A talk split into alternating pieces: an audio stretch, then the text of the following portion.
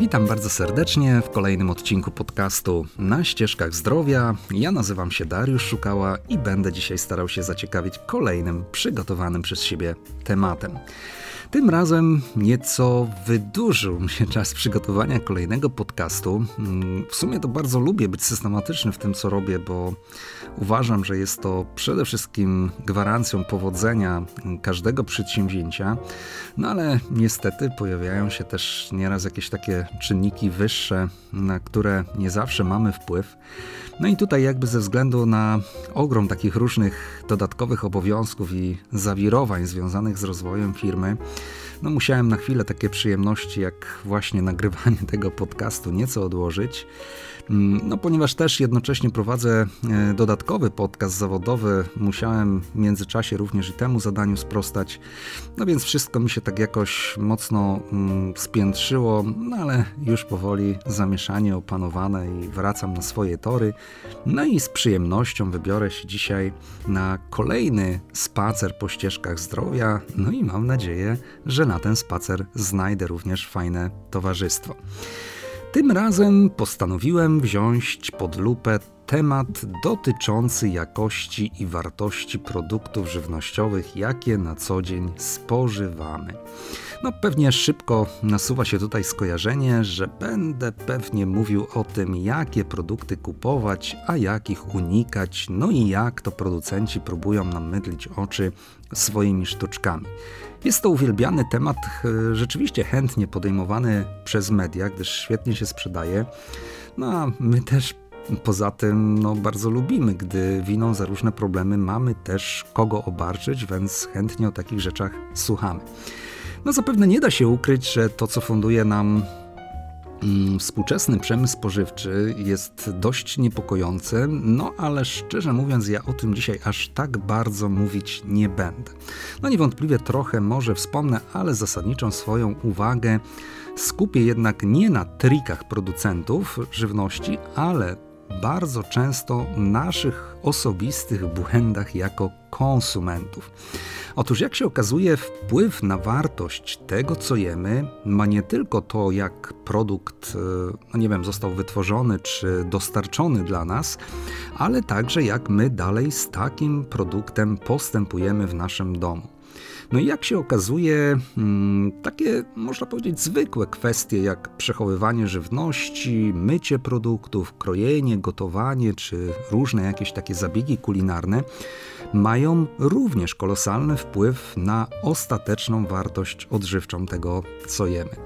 No, wystarczy, że produkt na przykład przekroimy jakimś nieodpowiednim nożem, zbyt wcześnie zanurzymy go w garnku, no albo też zaczniemy smażyć w jakiejś nieodpowiedniej temperaturze, no by wszystko właściwie co zdrowe w ułamku sekund zniknęło z naszego talerza. I nawet jeżeli zakupiony przez nas, załóżmy, produkt był początkowo napompowany wartościami, no to kiedy nie będziemy z nim właściwie postępować, no to w jednej chwili może zejść z niego całe zdrowe powietrze.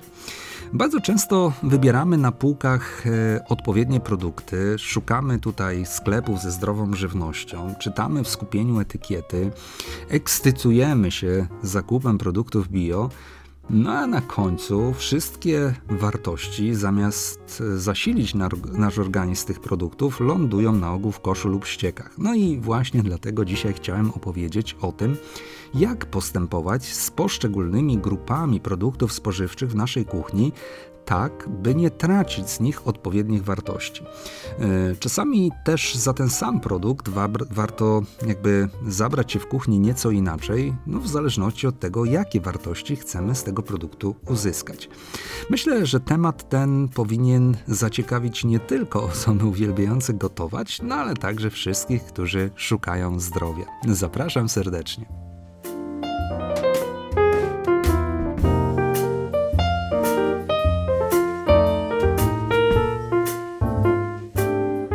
Szukanie w miarę zdrowej żywności jest zadaniem takim niewątpliwie trudnym, czasochłonnym, wymagającym dużego zaangażowania.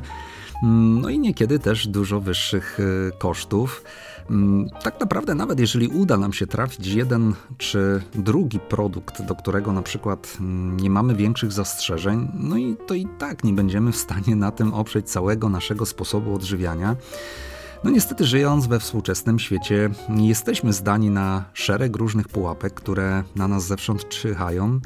No a producenci żywności doskonale wiedzą, jak wpływać na nasze emocje, by z tej drogi odkrywania natury nas umiejętnie zwieść. No jeszcze na przełomie lat 70. i 80., no tutaj ubiegłego stulecia, kiedy klient wchodząc do sklepu spożywczego kierował się przede wszystkim instynktem przetrwania. No, dla niego nieważne było, czy towar zapakowany był w szarej papierowej torebce, jakimś papierze czy jakiejś tandetnej folii. Najważniejsze było to, że po kilkugodzinnym oczekiwaniu w kolejce, przepychankach i utarczkach słownych udało mu się wreszcie wyrwać kostkę margaryny, kilogram cukru czy paczkę kawy. No ale czasy się zmieniły, dzisiaj są zupełnie inne. Obecnie przekraczając próg marketu, wita nas przyjemna muzyka i magia otaczających kolorów. Producenci żywności, można powiedzieć, wciąż prześcigają się nie tylko w uatrakcyjnianiu opakowań, ale także samych produktów spożywczych. No bo doskonale wiedzą, że im bardziej pobudzą naszą wyobraźnię i zagrają na emocjach, no to tym lepiej zasilą budżet swojej firmy. Niewątpliwie jednym z najważniejszych czynników takich skłaniających do zakupu jest oczywiście wygląd towaru. No istnieje takie powszechne przekonanie, że im kolor danego produktu spożywczego jest taki bardziej jaskrawy, tym jego wartość odżywcza jest większa. No i producenci poprzez takie umiejętne zabarwianie żywności bardzo często wprowadzają nas jako konsumentów w błąd i utrwalają też w nas takie błędne nawyki żywieniowe. Barwienie żywności pozwala w doskonały sposób niekiedy upodobnić jakiś sztuczny produkt do jego naturalnego odpowiednika, a niekiedy nawet też ukryć cechy na przykład zepsucia towaru. Tego typu praktyki mogą nie tylko maskować jakby prawdziwą wartość odżywczą produktu, ale także ukrywać na przykład jakieś rzeczywiste pochodzenie, świeżość czy przydatność do spożycia. A tymczasem im produkt bardziej kolorowy, tym jego walory odżywcze niestety na ogół są niższe. No i na przykład taki, weźmy pod lupę zwykły kisiel jabłkowy, który po zalaniu wrzątkiem nabiera jaskrawo zielonego koloru, niemal jak owoc z drzewa, a smakiem też przypomina pyszne, soczyste jabłuszko. Niestety w rzeczywistości taki produkt jest jedynie wyrafinowaną taką grą substancji aromatyzujących i sztucznych barwników. I poza walorami smakowymi produkt ten nie wnosi nic do naszego organizmu praktycznie wartościowego. I oczywiście podobnie ma się sprawa ze wszelkiego rodzaju innymi zalewajkami. Bardzo często są podnoszone głosy, czy w ogóle nie powinno zakazać się barwienia żywności, gdyż stosowanie tak naprawdę barwników ma za zadanie jedynie sterowanie wyobraźnią i emocjami konsumenta, natomiast nie ma to nic wspólnego z wpływaniem na jakość produktów. I drugim tematem, który często też jest dyskutowany, jest oczywiście stosowanie konserwantów żywności, których tutaj też bardzo, bardzo się boimy. Tutaj mogą jednak w przeciwieństwie do barwników być jednak uwypuklane pewne potrzeby, ponieważ stosowanie środków konserwujących może zapobiegać też psuciu żywności, obniżaniu jej jakości, gwarantować też dłuższą trwałość różnych wyrobów, ale także surowców, półproduktów, i także zapobiegać jakimś takim niekorzystnym zmianom podczas przechowywania. Ale niestety też pojawiają się poważne sygnały ostrzegawcze, że temat chyba jednak poszedł nieco za daleko, i to, co dzieje się obecnie, może już bardzo mocno odbić się na naszym zdrowiu, a szczególnie na zdrowiu naszych pokoleń. I w obliczu tego, że właściwie producenci żywności tak bardzo rozwinęli tą swoją fantazję, my jako konsumenci, jak możemy się bronić? Właściwie możemy się bronić na dwa sposoby. Po pierwsze to oczywiście starać się w miarę możliwości wybierać produkty takie jak najmniej przetworzone, czyli mówiąc najprościej, im krótszy skład na etykiecie, tym lepiej. No a drugi sposób to właściwe postępowanie z produktami, które już wylądują w naszej kuchni. No i właśnie na tym drugim temacie chciałem dzisiaj się skupić. Otóż przygotowując ulubioną potrawę, tak naprawdę rzadko kiedy zastanawiamy się nad takim pozornie błahym zabiegiem mycia, krojenia czy na przykład gotowania produktów. Tymczasem to właśnie podczas tych zwykłych takich czynności kulinarnych zachodzą takie największe zmiany w składzie wartości odżywczej produktów i różnych potraw. No i cóż z tego, że na przykład pomidor dostarcza cenną witaminę C, kiedy jednorazowe przecięcie go nożem niszczy prawie połowę jej zawartości. No i tym samym możemy sobie zadać pytanie, ile takiej witaminy C znajdziemy w poszatkowanej sałatce z pomidora i ogórka? Chyba nie trudno policzyć. Tutaj też można poruszyć tych, co próbują według jakichś tutaj najnowszych teorii nie łączyć w sałatkach pomidora i ogórka, ze względu ponoć na to, że ogórek niszczy witaminę C w pomidorze. Zapewniam, że zanim zdąży ją zniszczyć, to jej już na ogół nie ma, więc nie ma obław. Ogórek z pomidorem nie wchodzą sobie za bardzo w paradę, bo tak naprawdę nie mają na ogół już o co rywalizować. Jak się szacuje, przy przyrządzaniu posiłków straty różnych składników, np. białek, węglowodanów i tłuszczów, sięgają najczęściej od kilkunastu, nawet do kilkudziesięciu procent. To jednak niewiele w porównaniu do tego, co dzieje się tak naprawdę z witaminami i składnikami mineralnymi. Podczas na przykład mycia, obierania czy krojenia straty są często tak duże, że przygotowywane przez nas takie finalne danie zamiast tryskać zdrowiem w rzeczywistości świeci pustkami. I największe straty dotyczą oczywiście witamin rozpuszczalnych w wodzie, głównie witaminy C, witamin grupy B oraz kwasu foliowego. Tutaj straty sięgają często 30-50%. I na podobnym poziomie też waha się ubytek składników mineralnych. Ale pamiętajmy jednak, że te wartości to jedynie takie średnie. W rzeczywistości przeciętna gospodyni polskiej kuchni, która nie zastanawia się nad sposobem przygotowywania potraw, zubaża dietę swoich domowników o ponad 70% cennych składników pokarmowych. Więc spróbujmy się zastanowić, jak postępować z poszczególnymi grupami produktów spożywczych, i na co zwracać uwagę, by jednak wycisnąć z nich jak najwięcej zdrowia.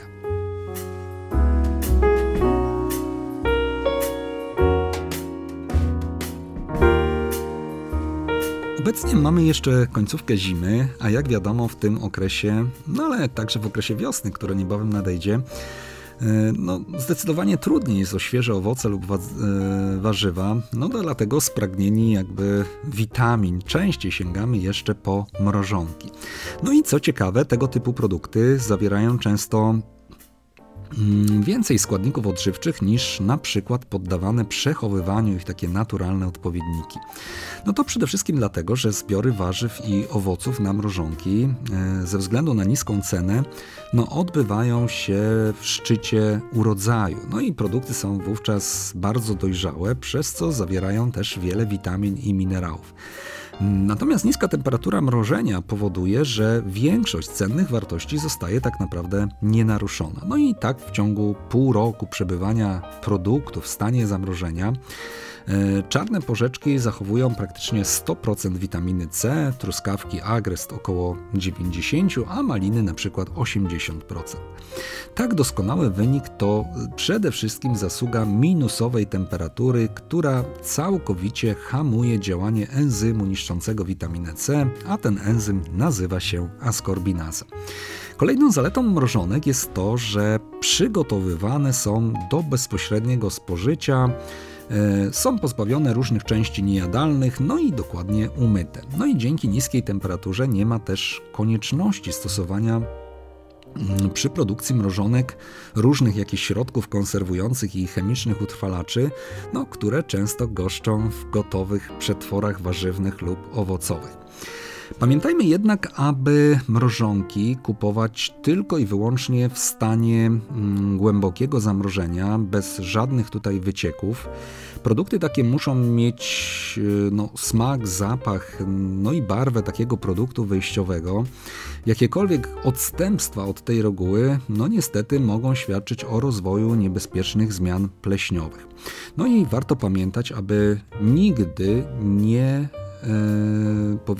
raz rozmrożonego produktu ponownie nie zamrażać, gdyż takie coś może nie tylko stwarzać na przykład ryzyko jakichś zaburzeń czy zatruć pokarmowych, ale także powodować utratę wielu cennych składników pokarmowych. Jeżeli produkty mrożone chcemy spożywać w stanie surowym, oczywiście po rozmrożeniu, to należy je rozmrażać powoli w temperaturze pokojowej, ograniczając do minimum dostęp światła i powietrza. Pamiętajmy też, że wydzielający sok z takich rozmrażanych produktów jest też bardzo cennym źródłem witamin, dlatego nie warto go odlewać, tylko spożyć na surowo lub wykorzystać do innych potraw lub deserów. Dobrze, ale nie tylko mrożone dary natury wymagają uwagi, ale także ich naturalne odpowiedniki. I jak wiemy wszyscy, owoce i warzywa są doskonałym źródłem witamin i minerałów, ale jest jeden warunek. Powinniśmy je spożywać w naturalnej postaci i na surowo. Kiedy na przykład zachodzi jakaś konieczność ich rozdrobnienia pod kątem przygotowania na przykład jakiegoś dania, to pamiętajmy, żeby produkty na początku myć w całości, a dopiero później je kroić. Jest to bardzo ważne, bowiem dzięki takiej kolejności zapobiegamy niszczeniu witaminy C, która niestety w zetknięciu z metalem bardzo szybko ulega rozkładowi. Pamiętajmy też, że największe wartości w owocach i warzywach znajdują się tuż pod skórką, więc jeżeli skórka jest jadalna, to zdecydowanie lepiej zjeść taki produkt w całości, a nie go obierać. I na przykład dotyczy to często spożywanych jabłek czy gruszek. Ale te produkty muszą być też na początku bardzo dokładnie umyte. Jeżeli chodzi na przykład o owoce cytrusowe typu grejpfrut czy pomarańcza, to oczywiście ta skórka tak nie bardzo nadaje się w naturalnej postaci do spożycia, ale starajmy się takie owoce obierać możliwie wyłącznie z tej twardej skóry, ale nie usuwać tej białej położonej nieco głębiej. Jest ona wprawdzie taka trochę gorzka i pogarsza te efekty smakowe, ale zawiera za to bardzo dużo cennych pektyn, które regulują pracę naszych jelit.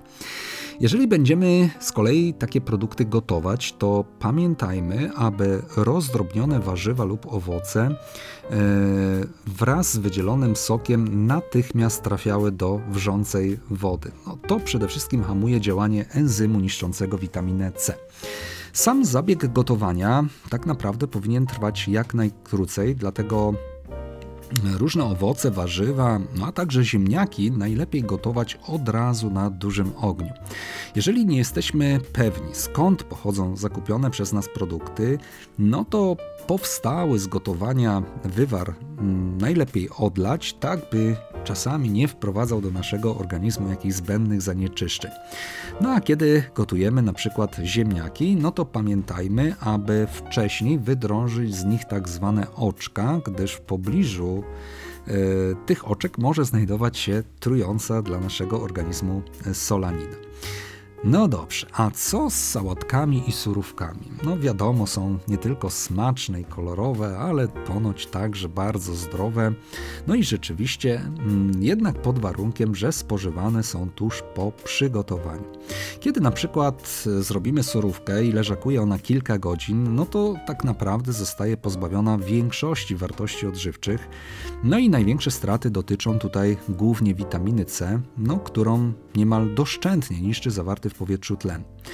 Kiedy na przykład z jakiegoś powodu chcemy na krótko przechować surówkę, to pamiętajmy, by zapewnić jej niską temperaturę, a także chronić przed światłem, gdyż wiele witamin zawartych tam jest niezwykle wrażliwych na obecność tych czynników.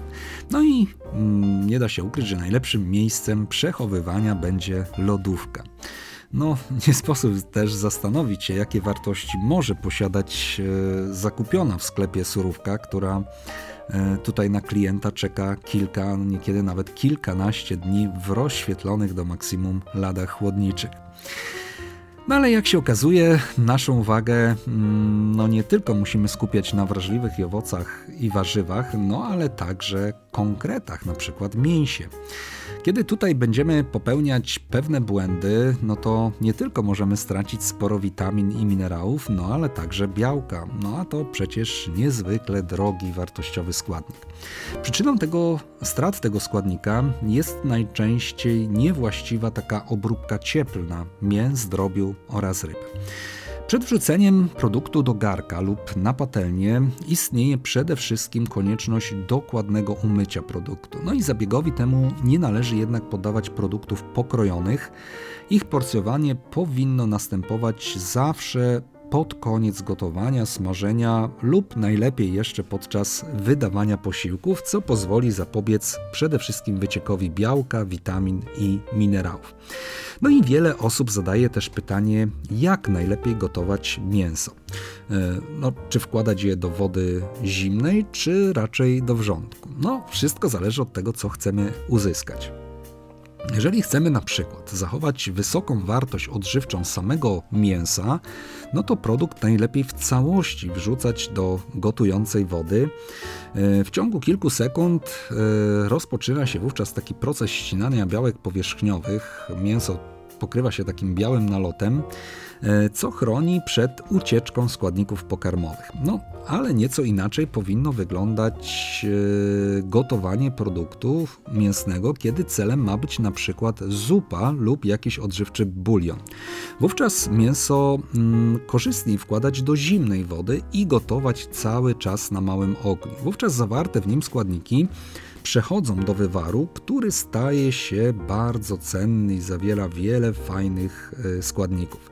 W trakcie tego zabiegu w garku też mogą pojawiać się tak zwane szumowiny, na które często patrzymy z podejrzeniem, ale absolutnie nie należy ich wylewać, gdyż jest to nic innego jak ścięte, pełnowartościowe białko. Ponieważ taki sposób gotowania powoduje utratę wielu substancji odżywczych i wyciągowych, siłą rzeczy zawarte w wywarze mięso też staje się takie bardziej jałowe i mniej smaczne, ale wadę tę można jednak nieco ograniczyć, podając na przykład mięso z odpowiednimi przyprawami lub przyrządzając z niego farsz do jakichś pierogów czy krokietów. No a jak sprawa wygląda się tutaj na przykład ze smażeniem mięsa? Dietetycy i lekarze od lat ostrzegają nas przed konsekwencjami, jakie niesie ze sobą nadmiar spożywanego tłuszczu, zwłaszcza kiedy poddajemy go procesowi ogrzewania. Z uporem namawiają nas na dania duszone, gotowane na parze, zdrowe, łatwostrawne. Fajnie, ale co z tego, jeżeli wielu z nas nawet w najmniejszym stopniu nie zaspokajają tych upodobań. Jak więc pogodzić smak ze zdrowiem? Szkodliwość produktów smażonych można w pewien sposób ograniczyć, stosując się do kilku takich istotnych zasad. Po pierwsze, na początku smażenia należy na patelnię nanosić taką ilość tłuszczu, aby następnie nie było konieczności ciągłego jego dodawania. Pamiętajmy również o tym, aby olej na patelni był przede wszystkim dobrze rozgrzany, ale nie dymiący. Jeżeli jego temperatura na przykład będzie zbyt niska, to podczas smażenia będzie taki tłuszcz szybko wnikał do wnętrza produktu, i niepotrzebnie zwiększał jego kaloryczność i utrudniał strawność. Bardzo często taki produkt potrafi zawierać o 100% kalorii więcej niż taki produkt, który został usmażony w nieco inny sposób. Niekorzystny będzie także zbyt przegrzany tłuszcz, który przyspiesza na przykład tworzenie niebezpiecznych dla naszego organizmu różnych związków. Zatem olej powinien być gorący, ale nie powinien być dymiący. Wówczas przyspiesza on wytwarzanie na zewnętrznej części produktu takiej rumianej skórki, która przede wszystkim utrudnia przenikanie tłuszczu do wewnątrz, i jednocześnie też zapobiega szybkiej utracie wody i soku mięsnego, w którym oczywiście znajduje się wiele cennych wartości odżywczych. Poza tym usmażony w ten sposób kawałek mięsa jest też bardziej soczysty i smaczny, no i ta odpowiednia temperatura oleju hamuje także wytwarzanie wielu szkodliwych substancji, no a także zapobiega jakiejś wyższej utracie witamin i składników mineralnych. Pamiętajmy też, aby sam zabieg smażenia przebiegał zawsze jak najkrócej. No i nie bez znaczenia jest także rodzaj tłuszczu, jaki używamy do smażenia. W tym celu najlepiej stosować tłuszcze, których rozkład następuje w wysokiej temperaturze. No i tutaj na uwagę głównie zasługuje smalec i odpowiednie oleje. O przydatności tłuszczów i w ogóle olejów do smażenia decyduje głównie skład kwasów tłuszczowych tych produktów. Szczególnie niepożądane są w tym przypadku produkty, gdzie występuje wysoka zawartość kwasów wielonienasyconych, gdyż podczas procesu smażenia niestety ulegają bardzo niekorzystnym przemianom. No i tutaj takim typowym przykładem oleju, na którym absolutnie nie wolno smażyć, jest na przykład olej lniany. Ulega on nie tylko bardzo szybko zepsuciu pod wpływem wysokiej temperatury, ale nawet pod wpływem temperatury pokojowej. Dlatego spośród olejów roślinnych najbardziej przydatne w kuchni są te, które zawierają głównie jednonienasycony kwas olejnowy. No i tutaj takim przykładem jest właśnie oliwa z oliwek. No dobrze, tyle o mięsie, a czy możemy coś jeszcze na koniec powiedzieć o mleku i produktach mlecznych? Czy one również mogą być na coś narażone? No, podobnie jak mięso, warzywa, owoce, również mleko i przetwory mleczne są też jednym z takich częstych składników naszej diety. Dlatego i tym produktom w naszej kuchni też poświęcić warto nieco uwagi. Mleko zawiera przede wszystkim cenną dla naszego organizmu witaminę B2, która niestety jest niezwykle wrażliwa na działanie wysokiej temperatury i przede wszystkim światła. Dlatego pamiętajmy, aby nie kupować mleka w przezroczystych butelkach, gdyż taki sposób dystrybucji mleka prawie całkowicie niszczy witaminę B2. Przed dostępem światła należy oczywiście także chronić produkty pokrewne, takie jak śmietanki, kefiry, jogurty, maślankę. A jeżeli chodzi na przykład o twaróg, to tak naprawdę najlepiej byłoby go przygotować samemu. W trakcie wytwarzania takiego twarogu otrzymamy bowiem dodatkowo serwatkę, która jest bardzo bogata w wapń, aminokwasy, witaminy i minerały. Normalnie, kiedy kupujemy zwykły twaróg, tej serwatki już nie mamy. A ten niezwykle cenny produkt, można powiedzieć uboczny, nadaje się doskonale do przyrządzania rozmaitych napojów, zup oraz sosów. No cóż, jak widać, ta nasza żywność jest niezwykle wrażliwa. Bardzo dużo atrakcji funduje jej już współczesny przemysł technologiczny, dlatego też szczególnie musimy zwrócić uwagę na to, by już później też we właściwy sposób postępować z tą żywnością i w odpowiedni sposób ją przygotowywać. Wszystko po to, by nasze posiłki były jednak bogate w witaminy i różne mikroskładniki.